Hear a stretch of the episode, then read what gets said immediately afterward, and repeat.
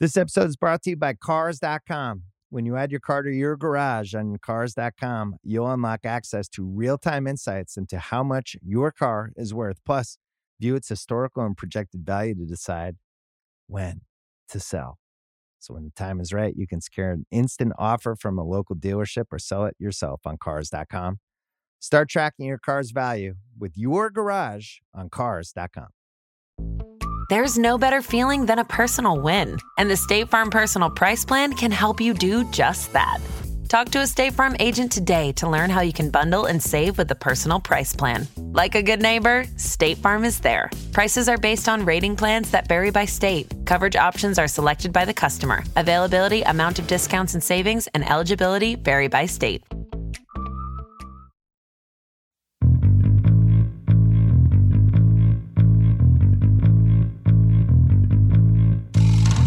Hello, and welcome to the Prestige TV podcast here on the Ringer Podcast Network.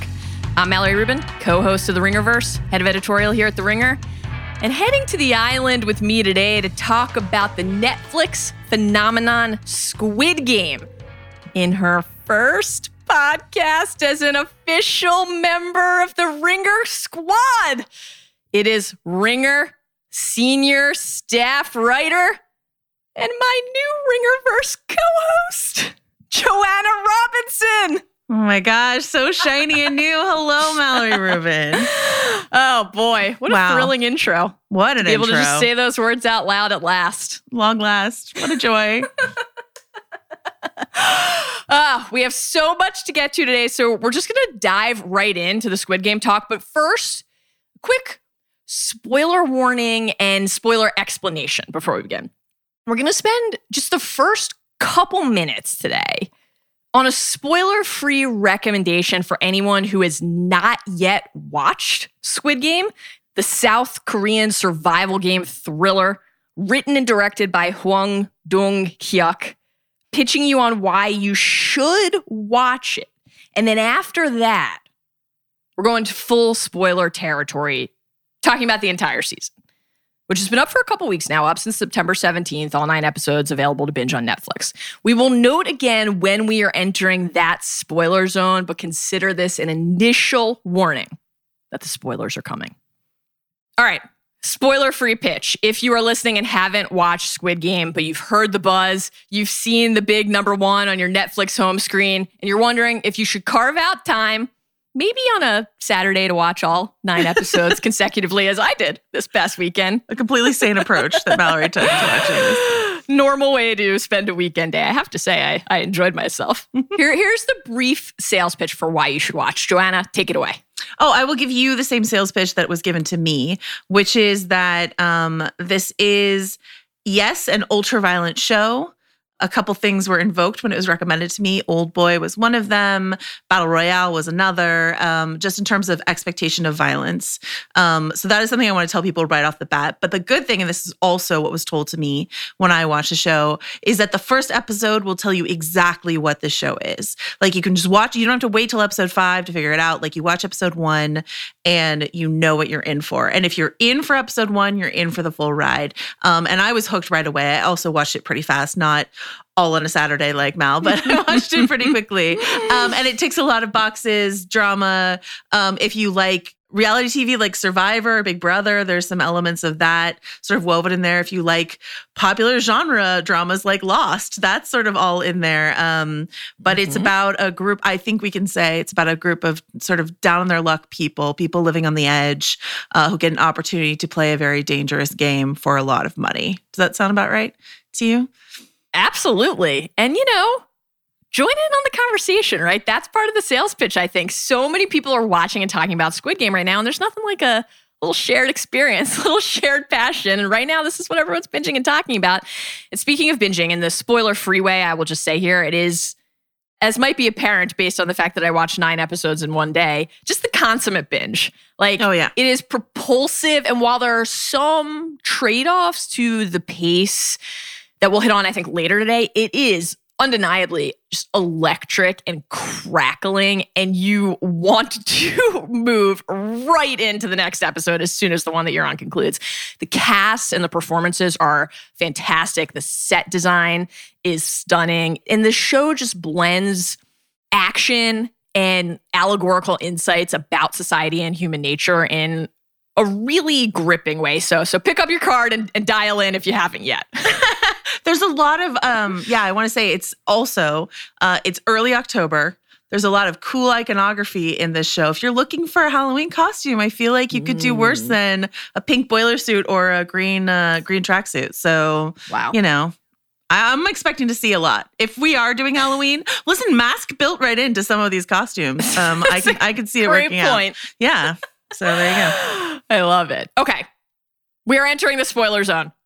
One more warning. I repeat, we are entering the spoiler zone.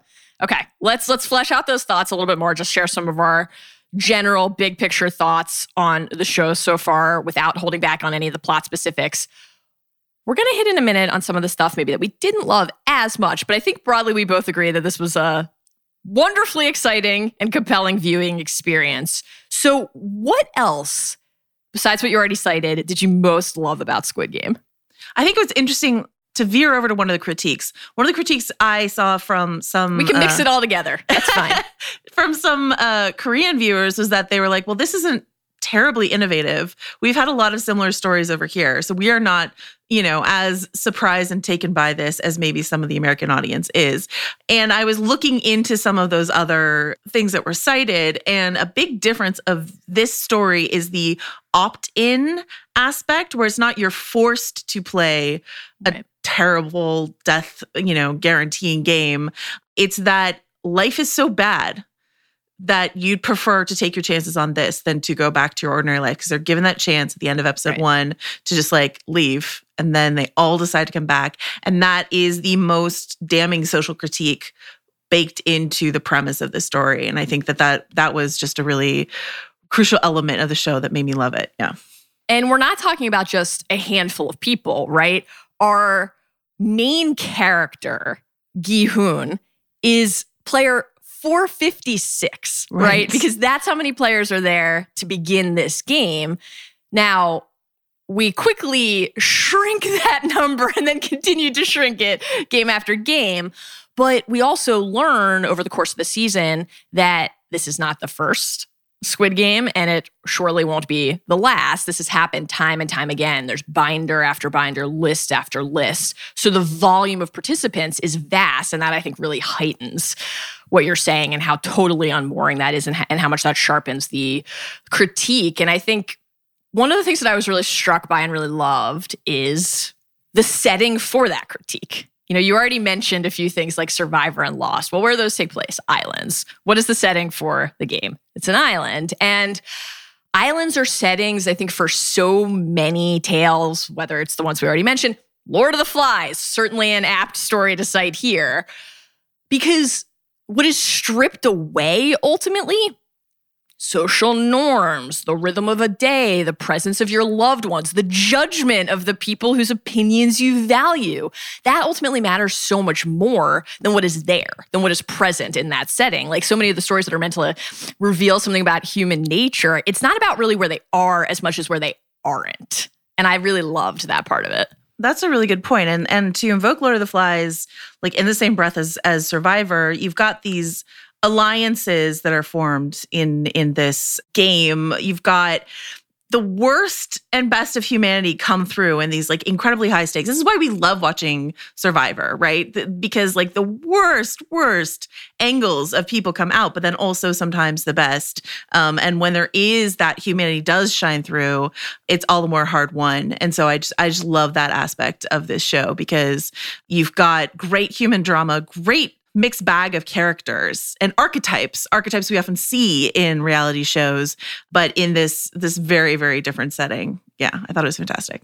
I think on the setting front too, the arena, the dollhouse aspect of it, I loved all of that too because it really heightens the feeling that the players are chess pieces, which is literalized later in the bridge game when the pieces are knocked off the mini board that's there to show the VIPs exactly where we are, like keep score basically for the, the death count.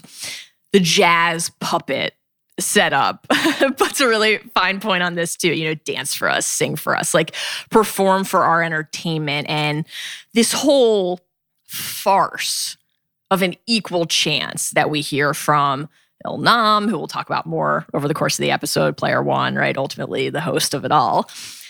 The front man as well, like the farce that this is here and exist to provide an equal chance away from an right. unfeeling society. It's just an excuse to treat people like playthings.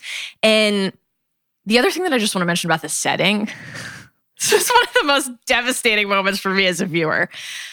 When you realize later on, toward the end of the season, that the games were painted on the wall the whole time. Yeah. Like the clues are all around them and they're behind the beds, they're behind these pieces of metal that they'll ultimately have to use as fortresses and to try to protect themselves from each other. And they didn't know that they were there. Like, and then you go back to prior episodes and you're like, were they there? And you can see these little glimpses throughout, little crevices and cracks. So just the anguish of that and the cruelty of that, I found quite crushing. Well, speaking also of the set design, um, Netflix has released a few behind the scenes sort of making ofs that are really fun to watch. And like, you know, they built all these very elaborate sets.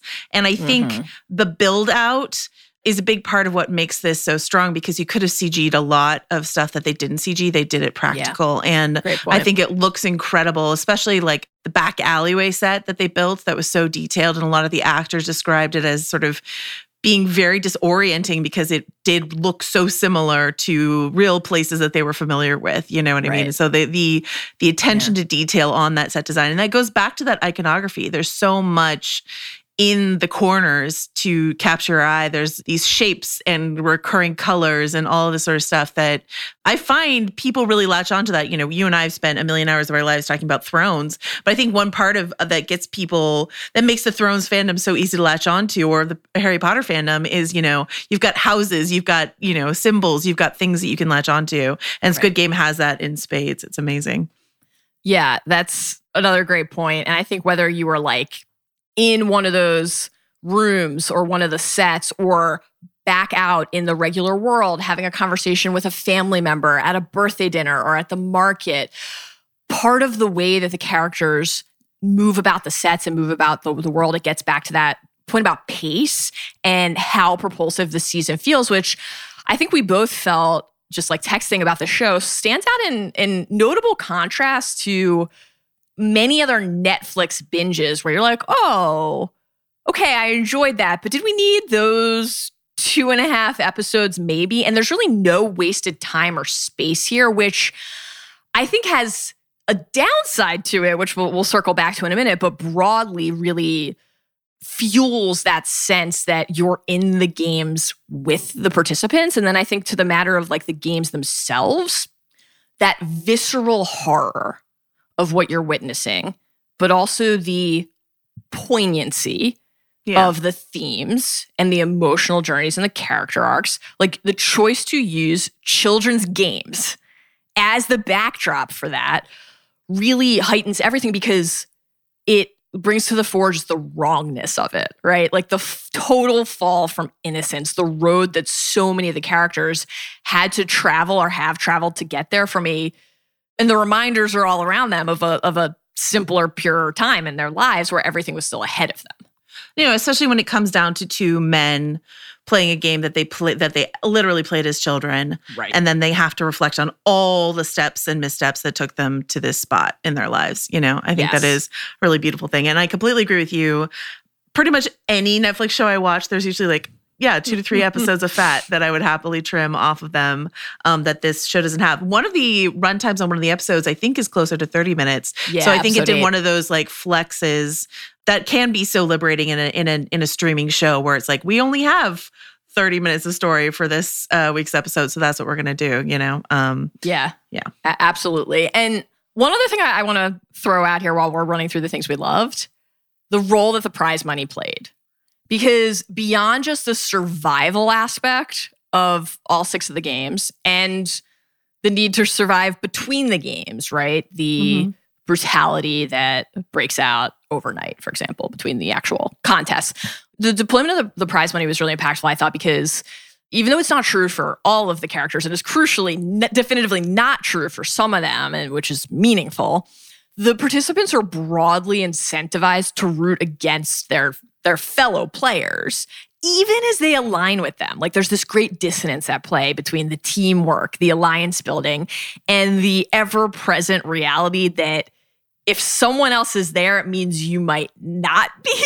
And Yeah. part of that, part of that, it's a social critique, it's an economic critique. Part of that comes from the game itself, of course, the economic hardships that the participants have faced in order to, to wind up in that circumstance in the first place. But part of it comes from the fact that the death of one of your allies it's ultimately a profit driver, right? The the money isn't a boon, it's a poison. And eventually, of course, our main character, Gi-hoon, doesn't want to touch it because despite working toward it the entire time, that clarity comes in the most painful fashion possible. Well, I think it's true for most of the characters, at least the characters that we're rooting for. There is no victory. There's survival, but any victory comes with some sort of devastating loss or carnage around you, and you're in trauma mode this whole time. And I think to your point about the money, I think one of the most chilling moments is right before that bigger sort of riot breaks out after the they're handing out the food and there's the accusations and then there's a death and you just see the money drop into Yes. you know like this is the worth of this one life right. is boiled down to this amount of money and that's Right. just like a chilling commodification of, of a human life it's it's it's really upsetting and and- but you know we should say the director he wrote and directed every episode that he is best known for comedies and so like as we're describing this like horrible drama and all of this violence and all this sort of stuff there is a lightness that runs through it because of some comedic elements just absurdism and comedic elements you know that run through it you know? Well, where is the cost of that one life, which is netting out to, in essence, 100,000 US dollars? Where is it going? It's going into this cartoonish, Right. massive piggy bank hanging above everybody so that they cannot escape the simultaneous draw and revulsion. It's true, and and like the the way the camera lingers on their faces as they look up. You know what I mean? Yes. As they look up or as they look at the leaderboard or whatever, you know, and just sort of like, and you get the sinking feeling and you want to tell them to all band together. You're like, you can, if you all work together, uh, this is how I watch Succession, by the way. If you all just work together, you can make it through. Um, Oh, we, boy. Can we talk about the Americans really quickly? Um, Please. because this is the one element, I mean, in terms of performance, this is the one sort of sore note of the show, which is that the Americans are really poorly acted. I don't mind the sort of fat cat stereotype that's happening here because I was like, well, how does any Russian feel watching an American feel movie with Russian mobsters? Like this is we are we are due this sort of like broad stereotype. I just found those I didn't understand what was going on with those performances, but that was a a, a real moment. Well, what, what else, while, while we're on the topic, what else maybe didn't work as well for you?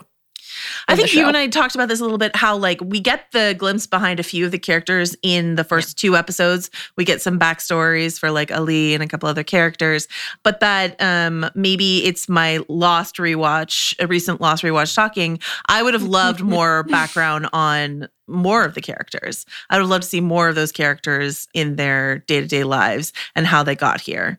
I think Yes, that would have gotten agree. me even more wrapped up in the stakes and the and the and the tragedy and the drama. Because usually when they tell when we see stories like that on television, there is an inflection point. There's a place where a person went wrong or you know took a wrong step and we can then feel the tragedy of the loss of their life because it didn't always have to be that way you know Yes, absolutely. I love a lost flashback. i mean they could have even used the whooshing sound and i would have been there for it so you know I did wonder. My my husband and I were, were watching this together on Saturday, and after the first episode, right as we were starting the second, he, he was like, "I wonder if this will be structured in, in a lost fashion, where every episode centers around learning more about a specific character." And that that would have that would have been really interesting. But that, yeah, I think that's my that was the the one thing that for me, I, I left the season as much as I enjoyed it, wanting more of too. And this is what I meant earlier about the inverse of the really scintillating pace you don't get to pause to learn all of the things you might want to learn. And that's ultimately, I think, a credit to the show in terms of structure and flow. And I think that maybe we can learn more of this stuff in the future in spin-offs or sequels or prequels, perhaps. But, you know, for example, when Junho, the cop, asks his brother, the front man, why? Like with his final breath, why? I wanted to know the answer as well. and we don't get to. So maybe we will in the future. And I would love to tune back in to find out. But that's the kind of thing that is ultimately missing here because you've got to move on to the next piece of the action.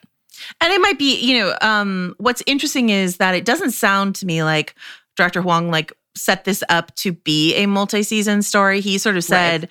when folks have asked him about a season two, he's like, "Well, if I do it, I'm definitely not writing every episode and directing every episode again. That's not sustainable." So it doesn't seem like he has a long-term plan, but certainly you could see a story where like the front man's decision to kill his brother weighs on him to a point that cracks him that allows the whole thing to crack open from the inside. But that would have right. to be like a long game. And and I did really love the way that the season ended because when I went I think I told you this already but uh, when I went into the finale I was really ready for this to all wrap up. I was like we are headed towards a wrap up and I am happy to leave it there.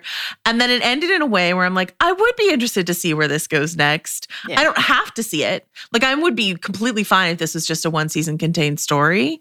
And it is such like a sort of dazzling smash hit that I always get very nervous about a season two, you know, measuring up to the surprise right. yeah. of a season one. But I'm not, I'm not, it's not like the ending of a Big Little Lies or something where I'm like, hi, you, no, you did it. You finished it. We don't need more sort of thing. So, yeah. Yeah. And, you know, I'll say as well that even though I'm sitting here thinking, oh, I'd love to know X, Y, and Z about all of these characters, including, for example, like all of the soldiers, the managers. Right. Like, how did they wind up there?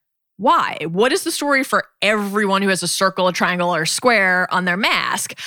I will say, despite yearning for that, I'm actually glad the story didn't focus on them. I think it's way more interesting ultimately to focus on, you know, to return to Lord of the Flies, like that Lord of the Fliesian descent of a character that we begin the season rooting for, like Song Woo, and then have to watch in absolute despair as we see the choices that he is willing to make and the and the things that he is willing to do to move ahead. I have to say, I was out on Sungwoo the the honeycomb game. I was out from. I was like, this guy. Uh-uh. Yeah, it's it's an no, early no. indicator. no, no, of how set, things might go. He set his pal up. No, no, he could have stopped this. Everyone could have had believe in the, and they the did power of lifelong friendship. I guess you know. um, but Junho is an interesting question, the cop, because because his death is so. You're just sort of like, oh, that's it you know about his death which is which is a fine way for a character to die. But then i start to question okay why is he here in the first place? And i think he's a great element of the show because we get to sort of scurry around the corners of this gameplay with a character yes. that we are you know invested in. And we get to see what the pink boiler suit folks are up to. Um, it's a really good way to sort of crack into that side of the story. Um, yes. but yeah i did want a little bit more from that brother to brother showdown. And we I talked know. about I don't maybe the, maybe the files did send. We don't know. Oh, ultimately, maybe they yeah. made their way out into the world. You know, to his. I'll say not concerned enough, boss. No, and I, w- I was not feeling great about the reception on that phone. So I, I don't know, but we'll see. How but, did that uh, phone still have a charge? Uh, That's actually the one and only thing I can't let go of. um, but the idea of this is something I, I do want to talk about. A lot of the major deaths feel connected to the character and choice. That's what you want to see in a gameplay death of a main character is that it should be rooted in their story in some way, right? So like right. Ali has to do with like his trusting nature. Uh, yes, devastating, but like you know that death felt tied into that. And then for um Deok-su and Mi-nyeo, who are like are sort of like villainous um would be lovers sort of thing their their death feels really tied into their journey as well right yes. and this brings me to like my biggest sticking point um, which i think this is a good place to talk about which is the death of Sae-byeok who is like one of my favorite characters and i feel like her death you know I, i'm gonna toss a little light fridging into the mix here because like she mm, dies mm-hmm. it doesn't feel connected to her character it's like yes a crazy random happenstance of a glass shard getting you is a way that a character could die in a story like this but ultimately like what is how is her death rooted in her character it's not it's rooted in showing us the villainy of one character and the devastation of another character to Right. happen to be two male characters. There's so few women characters in this show. There's only really two that I feel like you need to be really careful in the execution of those stories. And this is one element when when I saw it coming, I was like, this is not what I wanted. What I wanted is all three of them to be in the final game. Yeah. I, this is my fanfic, which is like Gihoon like sacrifices himself for her because she of all of them, she is the one with like the very most altruistic motivation to like save her brother and all this sort of stuff like that. So like if our hero who is on a real journey sacrifices himself for her, then that's the loss that feels like a win, you know, and that's a story that I really love is when a character loses, but ultimately Yeah. there's a moral victory. And I want I wanted her to take the whole thing. That's what I wanted, but um, I didn't. My my champ didn't make it to the final uh, final bracket, so that that, that happens. I think also we didn't need the additional motivation and additional example of a horrific act from our two finalists at that point. Like their respective standings were well established. So Right. yeah, that was uh that was tough. Before we move on to our season superlatives, a minute here on the Netflix of it all. As mentioned earlier, this quickly rose to number one on the platform. Reportedly, and I'll say this along with the caveat that who knows with streaming numbers like ever, right? But reportedly, Hmm. on track to become Netflix's most viewed program of all time, which is notable. It's wild. Anything of note here from your perspective as a television expert on Netflix's global strategy? uh, well, as a television expert, um, so very like within the last year or two, Bela Bajaria, who was the she's now the head of global TV, but she recently ran more like local interests across Europe, Middle East, etc. I talked to her around um, my old gig. I talked to her around the explosion of Bridgerton, and she was talking about K dramas in particular had this massive peak actually in COVID, but just in general, they've just seen massive, massive interest in K drama. I think it's part of what's being called like a new Korean wave that uh, is connected to like BTS and Parasite and K pop, everything, all of that stuff. And um, she was like, the hit of those K dramas let us know that something as wildly romantic as Bridgerton might have a chance because uh, people are really into Korean dramas. And I just, I think it's really interesting how um, they way more than any other streamer have really invested in this global strategy. I've heard from some people, I don't know if yours does this, but some people have told me that when they open on an international show or film, the English dub version immediately like default starts playing, which I didn't Oh. know was an was a thing, but apparently that happens on some people's uh, accounts. And it happened for me with something I watched after Squid Game. I tried to watch Alice in Borderland, which Alice is a Japanese yeah. Japanese show that started playing in English for me. And I was like, no, no, I prefer subtitles personally. Mhm. We can get into that in a second. But like Yes. for some reason, that language barrier, which is not a deterrent to me, but is deterrent for some people, Netflix has erased that with some of these autoplay dubbing options, which I think is really interesting. I don't know. What do you think? you know, you mentioned the translation. I think that that's worth chatting about for Yeah. a minute here because I think this is this has popped up in in many different places. Isaac Lee, our wonderful producer for today's episode, mentioned to us that he had heard this from some of his friends as well. There's a TikTok and Twitter thread from at YM Mayer making the rounds that has has drawn a lot of attention and, and sparked a lot of conversation. And it begins the first tweet in the thread is quote, not to sound snobby, but I'm fluent in Korean and I watch Squid Game with English subtitles. And if you don't understand Korean, you didn't really watch the same show. Translation was so bad, the dialogue was written so well, and zero of it was preserved. I would really encourage everyone to check out that thread. There are some video and audio examples to help everybody see the distinction in the translation. And there are some really interesting insights in the replies as well, including from people who have worked on translation teams. So this is fascinating because of course, you know, I I have no idea when I'm watching and reading the subtitles that that is not maybe a strong translation. I've heard the same was true. Um, I talked to one of my friends who's fluent in French. She said the same was true for Le Bureau. Uh, Excuse my Frenchy pronunciation there. Uh, that was another massive international hit for Netflix, but that those uh, subtitles were also lacking. And I think what came through in that that thread you mentioned is that um, the character of Mi-nyeo especially suffered in the translation of of her Right. subtitles. The one that sticks out to me most is there's this uh, line where she's trying to pitch herself to be someone's teammate. She says, "I'm not smart, but I can do what it takes," or whatever. And what she actually said was like, "I am smart. I just never got the chance to be educated," which is just like a huge difference and a huge element of that social critique of the wealth gap, the massive wealth gap in South Korea, and the limitations that are put on certain people. And I just I thought that was like a really massive miss uh, on the part of the subtitles and translation. But you overall.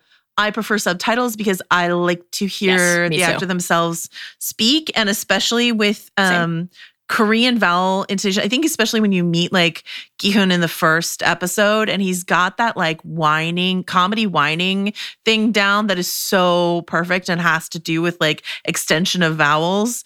And I would miss that in a dub. I think so. It's it's hard to know uh, what the right way is. I I certainly prefer to watch with subtitles and see the original performances, whether it's Squid Game here or thinking of a, a few things I've watched recently, Lupin, watching that in French, or Dark, watching that in German. And, you know, there have been so many wonderful, rich, nuanced stories from all across the world that we've gotten to see recently. Beartown, you know, the, the, the list is, Mm, is, Beartown, is yeah. long. You know, you mentioned Alice in Borderland. That's something that my my husband recently watched and loved. And I was catching certain scenes and I was like, man, I have to go back and watch this. Like it's it's that's the cord cutting streaming peak TV era, you know, one of the the great gifts and great things about being a viewer right now is how many different things we all have the chance to see and experience.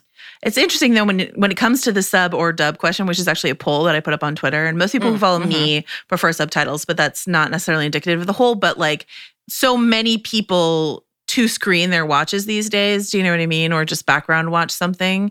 And so if you're watching something with subtitles, you actually have to sit down Right. and Active focus viewing. on it. Yeah. And I Yeah. and I love I love that. Me too. But for some people, and especially people, even people who cover TV for a living, because there's so much content, they're like, I don't have time. I don't have time to actually watch everything. But I, I, for all the errors in translations, and I and I hope that maybe Netflix can see this reaction and step up their subtitling game, or even fix the Squid Game subtitles so that they're better.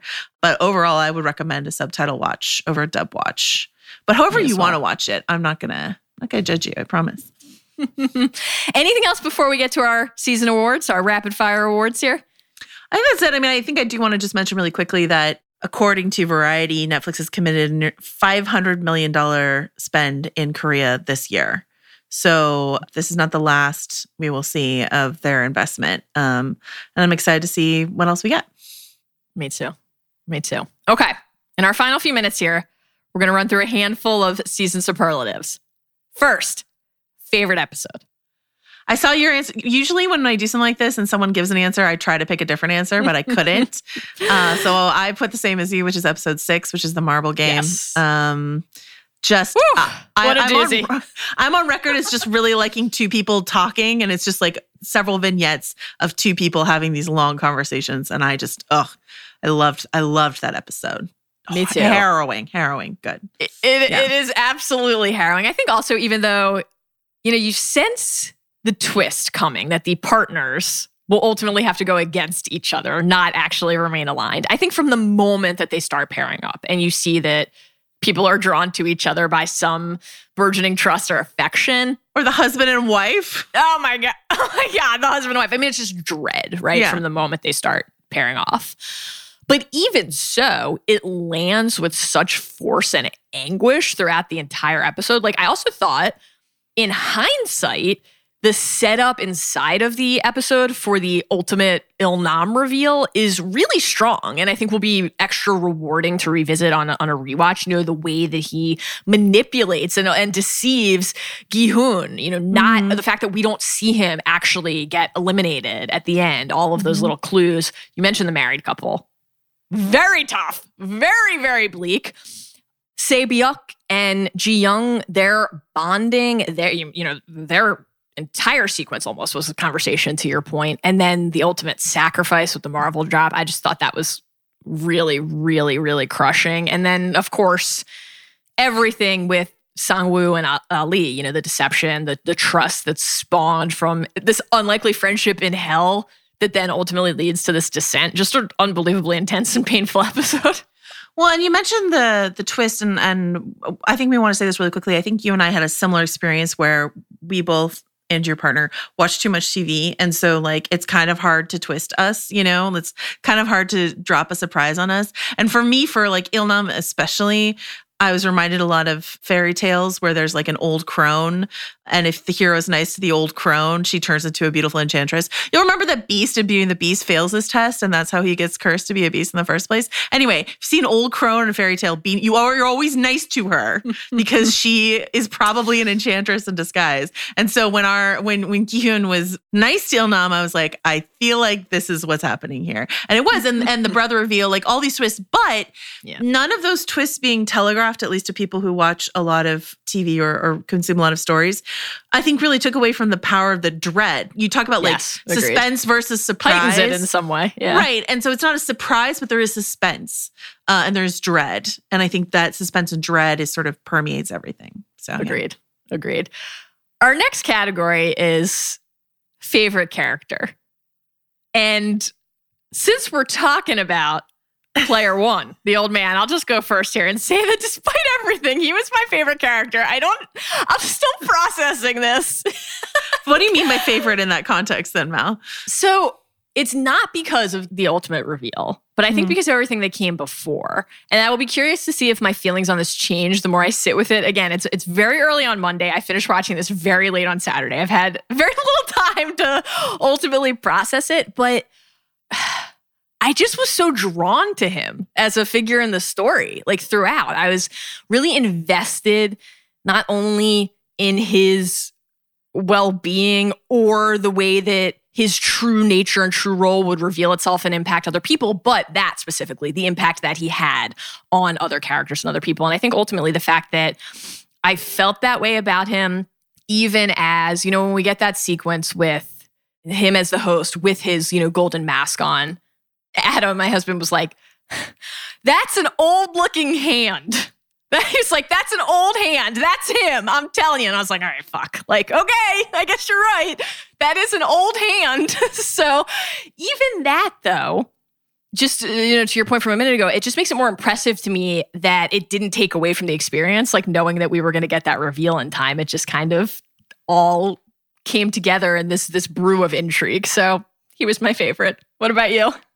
Um, I feel like my answer is pretty basic, and I feel guilty about that. But um, Gihoon, who is our you know ostensible hero, Great um, I love you know me, Mal. Uh, you love a hero's journey. Your listeners may not. I love a character on a on an arc, on a move, on a real move, and like from where he starts to where he finishes. And I'm not just talking about his hair color. Is like a big journey for this Yeah. character. And Lee Jung-jae, who plays him, is this massive, like a big star. And they, uh, by the way, extremely handsome. I thought he was handsome in the show. Much more glam and handsome in in like nice Yeah. photo shoots, and so they really roughed him up for this. Um, I just loved him. I loved him. I found him the most watchable. So that's my guy. Great pick. All right. Despite everything we just said about some of the twists being forecast, telegraphed, predictable, whatever the case may be. It had to be the brother. It had to be a mystery It who was under the mask, and there was no one left. Who that was an unbelievable mask, by the way. Great costume design. Ex- uh, Halloween, TikTok, it's coming up. Get your paper mache skills ready. Uh, I will be spending Halloween as I always do at home on my couch in pajamas, eating all of the candy that I theoretically bought for neighborhood children. Aspirational, Mal. Truly aspirational. Living a life. Top twist. Yeah. Okay, I'm gonna give it because I I wouldn't call any of the major twists a twist as far as I'm Mm. concerned. Yeah. For me, it was the reveal of the professional glassmaker on the glass bridge. That was a real moment for me where he What a was like. I I, work it. in the glass factory. And even like the fat cats in the booth are like, wait, was that in the paperwork? Did we miss that? I loved that. I love that he was like, the tempered glass makes a different sound. That was a big moment. Um, I was pretty into it. I liked that too because of what it reveals about the way that they're, you know, reading these reports to presumably study for their bets, like just gambling sharps. crunching game tape. Real creeps. Real creeps. Sick. How about you, Mal? My pick is something that we've mentioned a couple times today already the players voting to leave much earlier in the season than I anticipated. Now, as soon as we see the consent form clause about how that exact outcome can unfold if a majority agrees, you know that there's going to be a crucial moment in the story where that happens. But I would have bet quite a bit that that would have come late in the season in like a climactic moment. So I was genuinely surprised to see that happen so early. And I really liked that because not only was I impressed by the boldness and upending my expectations about the sequence of events, I think it, it gave us a great opportunity to see these really searing character moments back in the outside world, outside of the arena, right? You get to see Sangwoo watching his mother. You get to see Gi-hoon and the man who at that point in time he only knows as player one sharing a meal, sharing a drink, etc., cetera, et cetera. And of course, crucially, it necessitates everyone opting back in. Yeah. Like they all make the call in the first place, right? They dial in, but they don't know the stakes until red light, green light. And so to see them choose to return is completely changes the entire experience and feel of Yeah. the rest of the show. So that's my pick. It's devastating, honestly. um, and then they just the way they get back in those vans and just like embrace the gassing, except for my babe Sae-byeok. Uh, that you know that they're just like, yeah. Yeah. go ahead, gas me, fine. Yeah. Uh, should we get to most heart wrenching Yeah. death? Speaking, Speaking of, of devastating, it's got to be the glass in the abdomen for me because I think that I was still holding out hope. Even when I saw her in the bathroom and it was just a lot of blood, and even when she was like gray lipped, I was like, "May- maybe. Um, but yeah, I was devastated for internal and external reasons, like emotionally devastated, but also I just, yeah, I wanted, I wanted more for the end of that character. I'm glad her brother got looked after, but still, I wanted a little bit more for her. that was deeply distressing. Deeply Mhm. distressing. Uh, speaking of, my pick is Ali's death for all the reasons that we already talked about when discussing episode six. Just gut wrenching, utterly harrowing. I think this death and the choices that led to it for me clarified more than than any other moment in the show actually like that the real evil it's not just it's not just the forces around you it, it can be within right to to again channel the essence of lord of the flies here the nominal villains justify their deeds but so do the participants in many cases and, and this is one of them and i think it's the most painful because it's someone that i guess you know we, we've already discovered that maybe we felt slightly differently about this but it's someone i at least and our hero in the show initially wanted to root for and trust him and you know the treachery of someone close to you hurts more than the treachery of someone you were wary from of the start No, I mean, I was always all for him initially. It was his idea to leave the game. He had glasses. I trust men in glasses. Like I was, I was rooting for him. But then he lost the glasses. He changed his hair. He started saying women Speaking and old of people handsome, by the should way. not be on his team. Like I was like, this is our SNU villain. grad. Isaac is reminding us an SNU grad. And that was big. That was a big Yes. element of the show that they kept like mentioning um, his his education, all that sort of stuff like that. So Yes, his achievement. All of Yeah. his achievements. Uh, speaking of the honeycomb game, Yes. the last superlative here is most deranged game, and I'm going to give it to the honeycomb, and here's why. I'm shocked by this pick, I have to say. This Um, Okay, the- I can't the wait to hear why. the glass bridge has a similar element, but the honeycomb really this this lie that everyone has a fair chance. Okay. In yeah. theory, that's true with red light, green light, or in theory, that's true with tug of war because you make choices about your team. In theory, it's with marbles, but like with honeycomb, you get the umbrella. Like, are you kidding me? Like that, you don't have the the fair chance. And were it not for the lick method, so many people would have died that day. So, So much um, licking. honeycomb, deranged, deranged. What do you think? My pick is I boy, I had a hard time with this one because they're all deranged, of course. I ultimately went with game five, the glass bridge, because too much relies on chance, not enough relies on on skill or the actual rules of the game. Also, the post-win explosion. I think, relatively speaking, of course, inside of this universe, foul play. Like they have won. They should not then be subjected to potentially lethal glass shards. Also, I think for that game, the VIPs watching live just mm. heightened the horrific nature of it all. I will say, I also considered game four here marbles because having to turn on the person you had trusted in just very grim. And I think I think game one, red light, green light, is eligible here too for consideration because they don't know the stakes at that Yeah, point, right? And so correct, that's like a huge point of distinction. Yeah. But ultimately, I'm going with Glassbridge. Before before we wrap today, I have to ask you. Yeah. If you were designing the games, what would you choose from your childhood? Oh my God, what a great question that I had no preparation for. I think it would have to be some sort of diabolical game of pickup sticks. Though I don't know oh, exactly how I would break it. oh, rig no. Pickup sticks. yeah. They just explode if you. you get like lampoon with a giant pickup stick if you don't. I don't know. Our producer's giving us a face right now, but listen, isn't deranged the prompt? Yeah. No? Okay. Isaac, what would you pick? From Yeah, what, what what would you game from your childhood? I would probably go Seven Up. oh, why? heads up, seven up. Yeah, because you can. There's like betrayal involved. It would be against each other, right? Yeah. yeah. Yeah. I like that. I think I would do I would do like capture the flag, I think. I still love Oof. capture the flag. Capture the flag is really fun. Plenty of opportunity for some really foul I have no idea why pickup twists sticks. inside of I have no flag. idea why pickup sticks came to me. If only I think it's just because I was terrible at it. So I'm like, what game would I be most nervous to play if my life was on the line? And I think it's that one. Anyway. I love it. Okay. We have tapped our toes and shouted hooray. So that's a wrap on today's episode. Joanna and I would like to thank Isaac Lee for producing today's episode and for assisting us with so much helpful research. Remember, follow the Prestige TV podcast on Spotify or wherever you get your podcasts and stay tuned to the feed.